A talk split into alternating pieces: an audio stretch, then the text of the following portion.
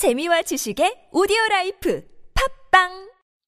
동안이냐 노안이냐를 결정짓는 것? 머리숱? 대한민국 대표 탈모 전문 기업은? 해온수 13만의 탈모닷컴? 탈모닷컴에서 직접 개발한 프로페셔널 탈모 방지 샴푸는? TS샴푸. 늘어진 두피 모공을 꽉! 단 한 올의 모발까지 꽉! 사용할수록 풍성해지는 나의 모발. 이제 탈모 고민 끝! TS샴푸.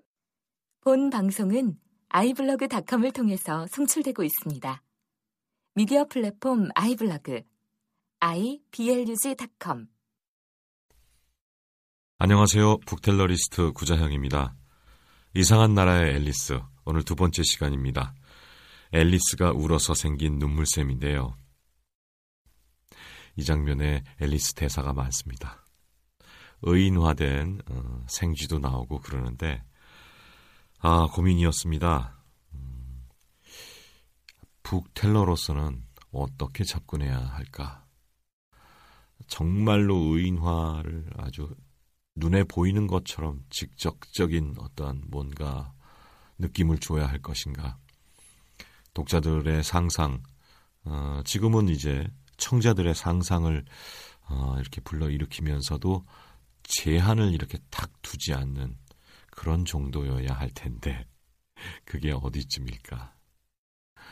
연기를 하는 것도 아니고 안 하는 것도 아니고, 어떠한 상황이나 느낌들을 청자로 하여금 불러일으키게도 해줘야 되지만, 또 내가 가지고 있는 그것들이 너무 강하지 않게, 너무 청자를 올가매지 않게, 이거 어떻게 해야 하지? 저희가 항상 그런 고민을 하는데요. 노력은 했습니다. 네, 결과가 좋아야 되는데, 그런 거죠. 이 얘기가 정말로 쏙쏙 들어오면 되는 겁니다. 재미있게 들리면 되는 거죠. 말투, 어떤 버릇, 이런 것들이 느껴지지 않고 그 내용으로 들어갈 수 있게 해주는 거, 제가 소원입니다. 그런 꿈을 이룰 수 있게 되기를 바라면서, 아주 재미있는 이야기꾼이 될 수 있기를 바라면서 계속 노력하고 그 결과물들을 여러분들과 함께 나누고 싶습니다. 목소리 그렇게 많이 바꾸지 않았어요. 소녀라고 해서 제가 한계도 있는 거고, 그렇지만 그 마음은, 그 생각은 담으려고 노력했습니다. 앨리스가 되는 것, 뭘까요? 어렵습니다. 그러면 좋은 시간 되길 바라면서 저는 이만. 이상한 나라의 앨리스, 루이스 캐럴 지음, 권혁 옮김, 낭독 구자형. 이상한 나라의 두 번째 장면. 앨리스가 울어서 생긴 눈물샘. 앨리스가 비명을 질렀다. 정말 요상한 일이야. 앨리스는 순간적으로 너무 놀라서 단어를 틀리게 외쳤다. 지금 내 몸이 세상에서 제일 큰 망원경처럼 쫙 늘어나고 있는 것 같아. 다리야, 안녕. 다리 쪽을 내려다본 앨리스는 발이 너무 멀리 떨어져 있어 거의 보이지 않았으므로 이렇게 말했다. 가엾은 내 작은 발들. 이제부터 누가 너희들에게 신발과 양말을 신겨주지? 나는 절대로 할 수 없을 거야. 난 너희들을 보살펴주기에는 너무 멀리 떨어져 있는 걸. 그러니 너희들이 할 수 있는 데까지 잘해봐. 앨리스는 생각에 잠겼다. 그런데 내가 그들에게 친절하게 잘해주지 않으면 아마도 발들은 내가 가고 싶은 대로 가려고 하지 않을 거야. 그래, 맞아. 크리스마스 때 새 부츠를 한 켤레 선물해야 할 거야. 앨리스는 선물을 어떻게 전해줄지에 대해 계획을 짜기 시작했다. 우편 배달부를 시키면 되겠지. 자신의 발에게 선물을 하다니. 정말 우스꽝스러운 일이야. 주소도 정말 괴상하게 보이겠지? 벽난로 앞 깔개에 사는 앨리스의 오른발 귀하. 앨리스로부터. 와! 내가 무슨 말을 하고 있는 거야? 바로 그때 앨리스의 머리가 홀 천장에 부딪혔다. 정말로 그녀의 키가 280cm를 넘어서 버린 것이다. 그녀는 즉시 그 작은 황금 열쇠를 집어들고 정원 문 쪽으로 서둘러 달려갔다. 아, 가엾은 우리의 앨리스. 이제 그녀가 할 수 있는 것은 최대한 몸을 옆으로 눕히고 한쪽 눈으로 정원을 내다볼 수 있을 뿐이었다. 그러니 밖으로 빠져나가는 것은 더욱 불가능해졌다. 앨리스는 주저앉아 다시 울기 시작했다. 에이, 부끄럽지도 않니? 너처럼 다 큰 애가... 그녀는 정말로 컸다.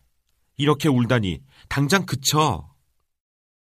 그러나 앨리스는 몇 바가지의 눈물을 받아낼 정도로 계속 울었고, 그녀 주위로 약 10cm 깊이의 물웅덩이가 생겨나 그 물이 홀의 중앙으로 흐르기 시작했다. 잠시 후, 저 멀리에서 후다닥 뛰어오는 작은 발소리가 들렸다. 앨리스는 재빨리 눈물을 훔쳐내고 소리나는 쪽을 바라보았다. 아까 사라졌던 그 흰 토끼의 발자국 소리였다. 토끼는 아주 훌륭한 정장 차림에 하얀 키드 가죽 장갑을 끼고 한 손에는 커다란 부채를 들고 있었다. 토끼는 아주 급하게 청청히 걸어오면서 혼잣말을 했다. 아, 공작부인, 공작부인.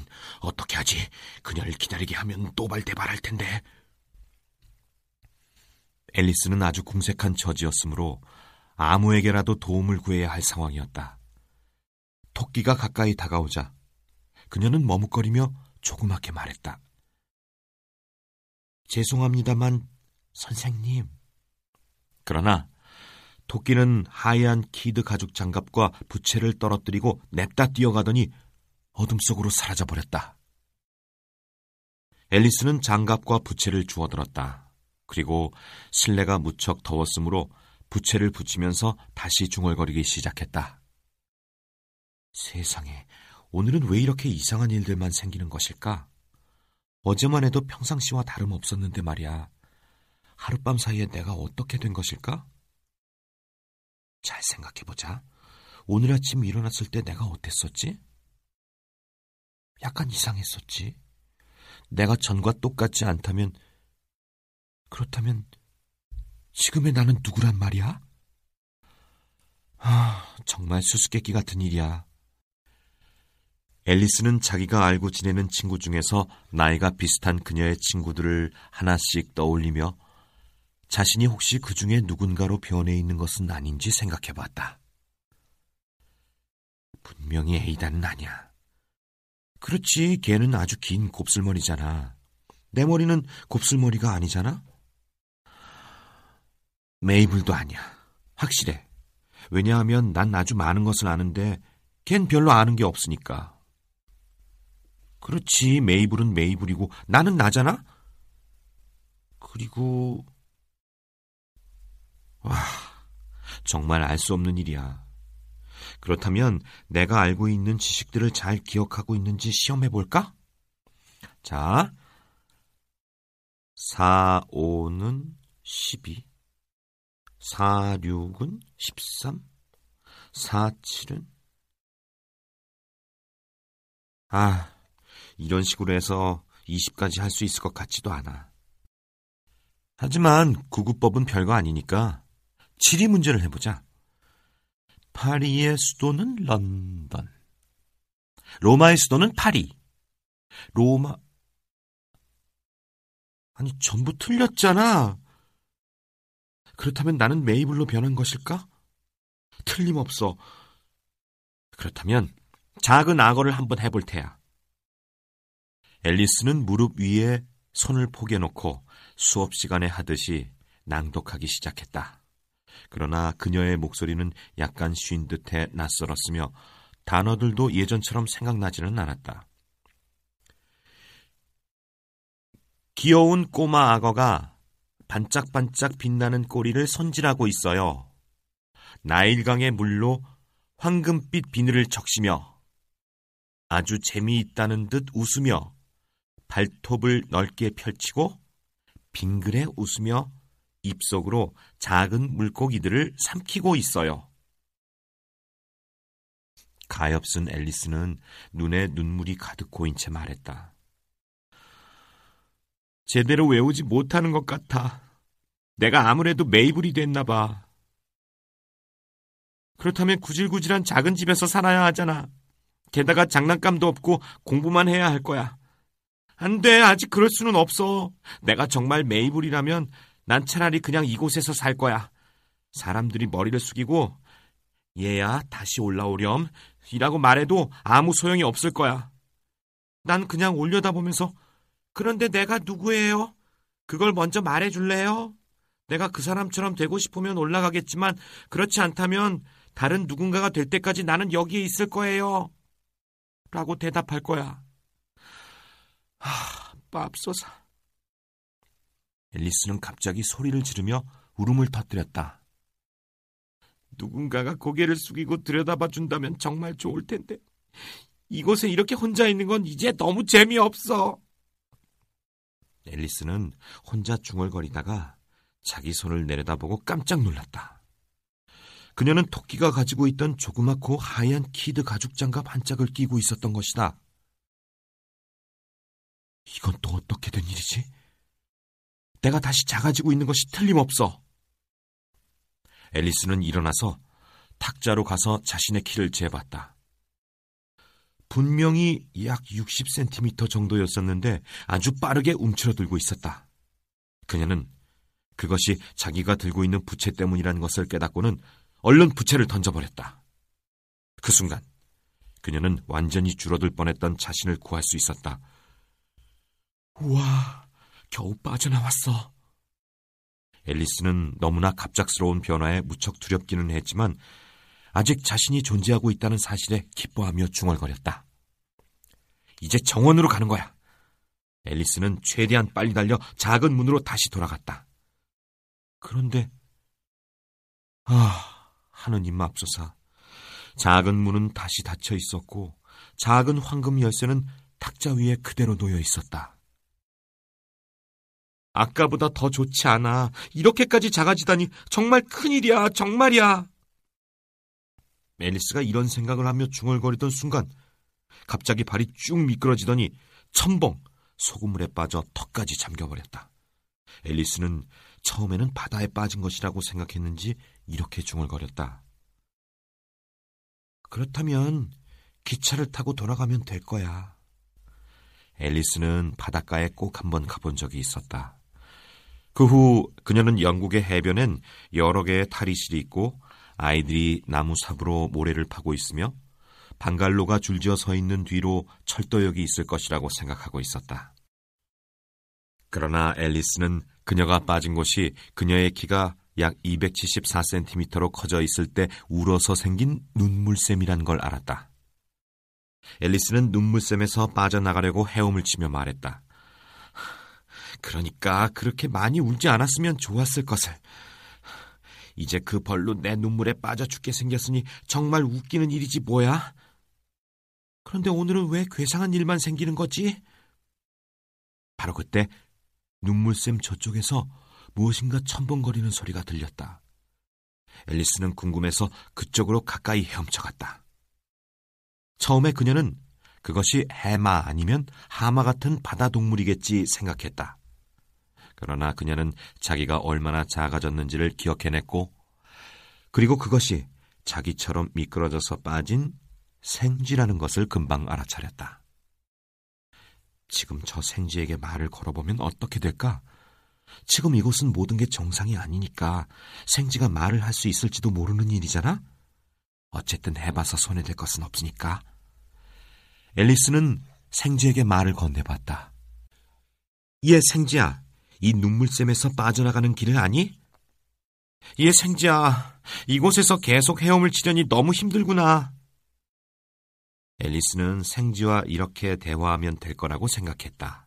그녀는 생쥐와 한 번도 얘기해 본 적은 없었지만 오빠의 라틴어 문법책에 생쥐, 생쥐에, 생쥐에게, 생쥐를, 얘 생쥐야 라고 쓰여 있는 것을 본 적이 있었다.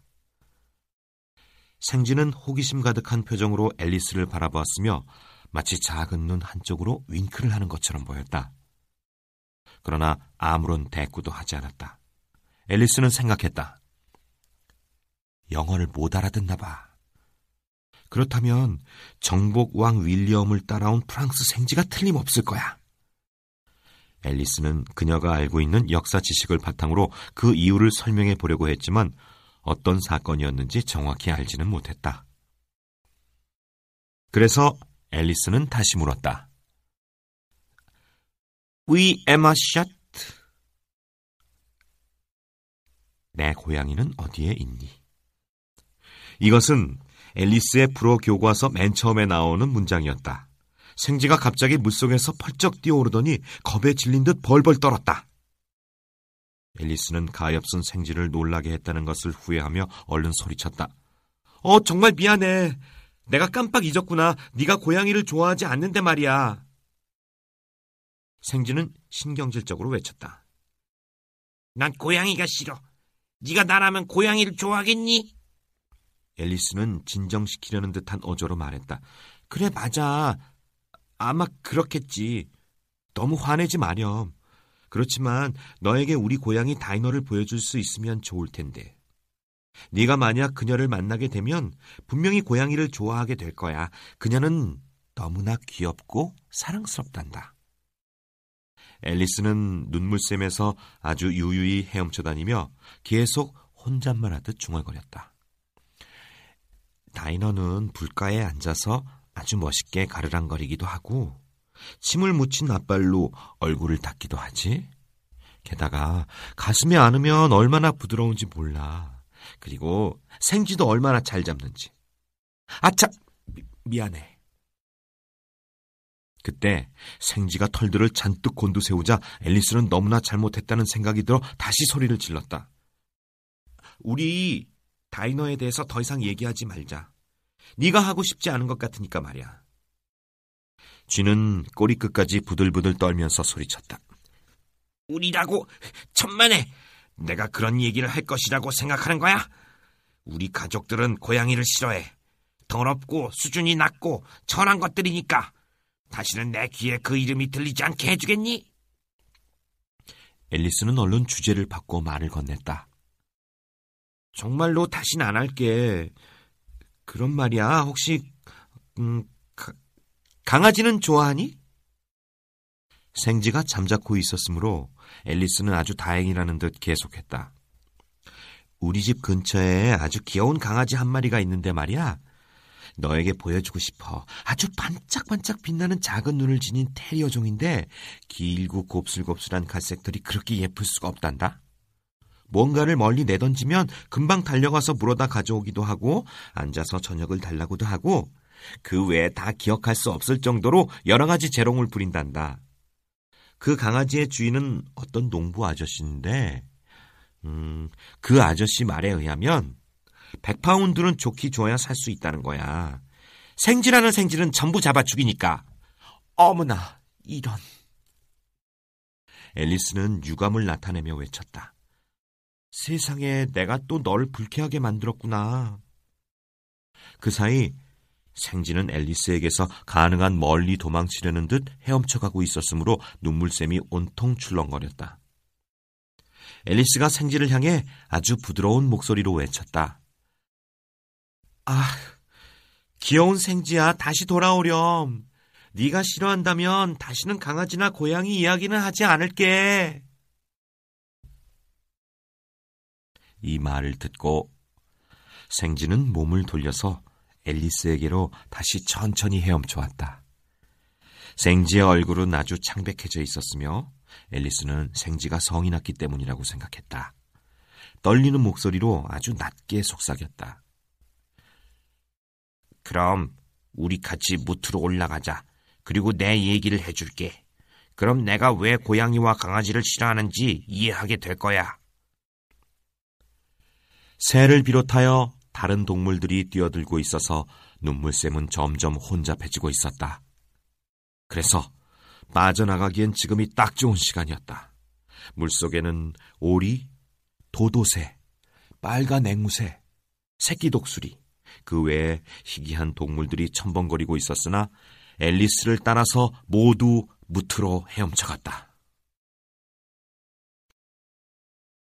낭독 구자형, 연출 이진숙, 녹음 캐릭스 스튜디오, 기획 제작 홍용준. 이상한 나라의 앨리스, 루이스 캐럴 지음, 권혁 옮김, 원작 출간 돋을새김.